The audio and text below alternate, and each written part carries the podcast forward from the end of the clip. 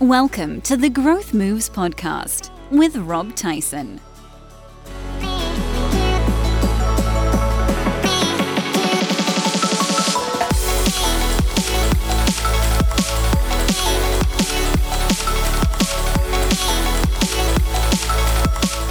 Hi, it's Rob here. Hope you're doing well. Just been doing some work with a client and it got me to thinking about friction and what do we mean by friction from the marketing standpoint? Well, usually what we're talking about it, in terms of friction is, you know, say we're doing a lead generation campaign. Typically, what we want to do is we want to make it as easy as possible for someone to become a lead. And so we we might talk about removing friction in the process. So for example, if all we're doing is a lead generation campaign, we might decide that actually, well, really all we want at this point is somebody's uh, email address or email address and number. And we don't need to ask them what their favorite ice cream flavor is on the form because asking all this for all this other information that we don't really need is adding friction to the process. We're adding reasons that people are going to get um, tired of the process. They're not going to complete it. They're going to get bored. It's going to look like a hell of a lot of work to them. So, you, know, a lot of the time, removing friction is a really, really good thing to do.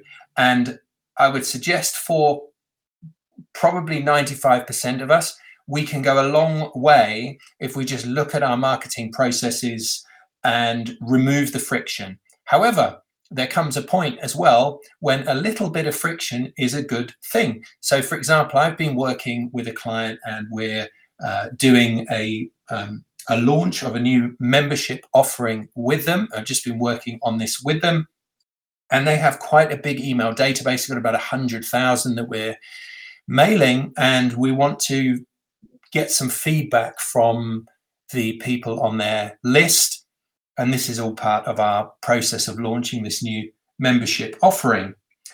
Um, but what we're doing there, what the, the conversation I've just had with them um, is that I have introduced a bit more friction than you might need into the process. Now that's a deliberate thing because actually what because, because we've got so much to work with there, I'm actually less interested in getting the maximum response to our survey, the biggest volume, than I am in getting a decent volume, but of quality responses. And so, for that reason, I've actually introduced a bit more friction than I normally would. So, there are a few more hoops for people to jump through than there otherwise would be.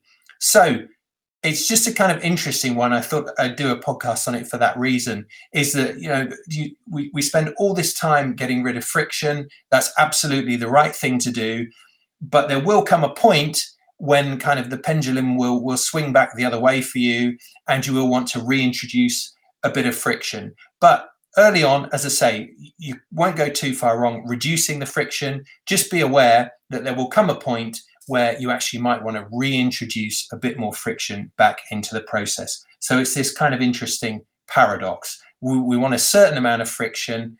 Uh, most of us have far too much in our processes, um, but when we get to a, a more advanced advanced point, we might want to reintroduce a little bit. So I suppose if you want a um, uh, analogy, friction, it's a little bit like salt on your food maybe. You want uh, you know a tiny a tiny amount is going to give you um, the best experience um, but uh, if you have too much of it as most of us do it can be a problem for you. Hope you found that helpful and talk to you again soon. Bye for now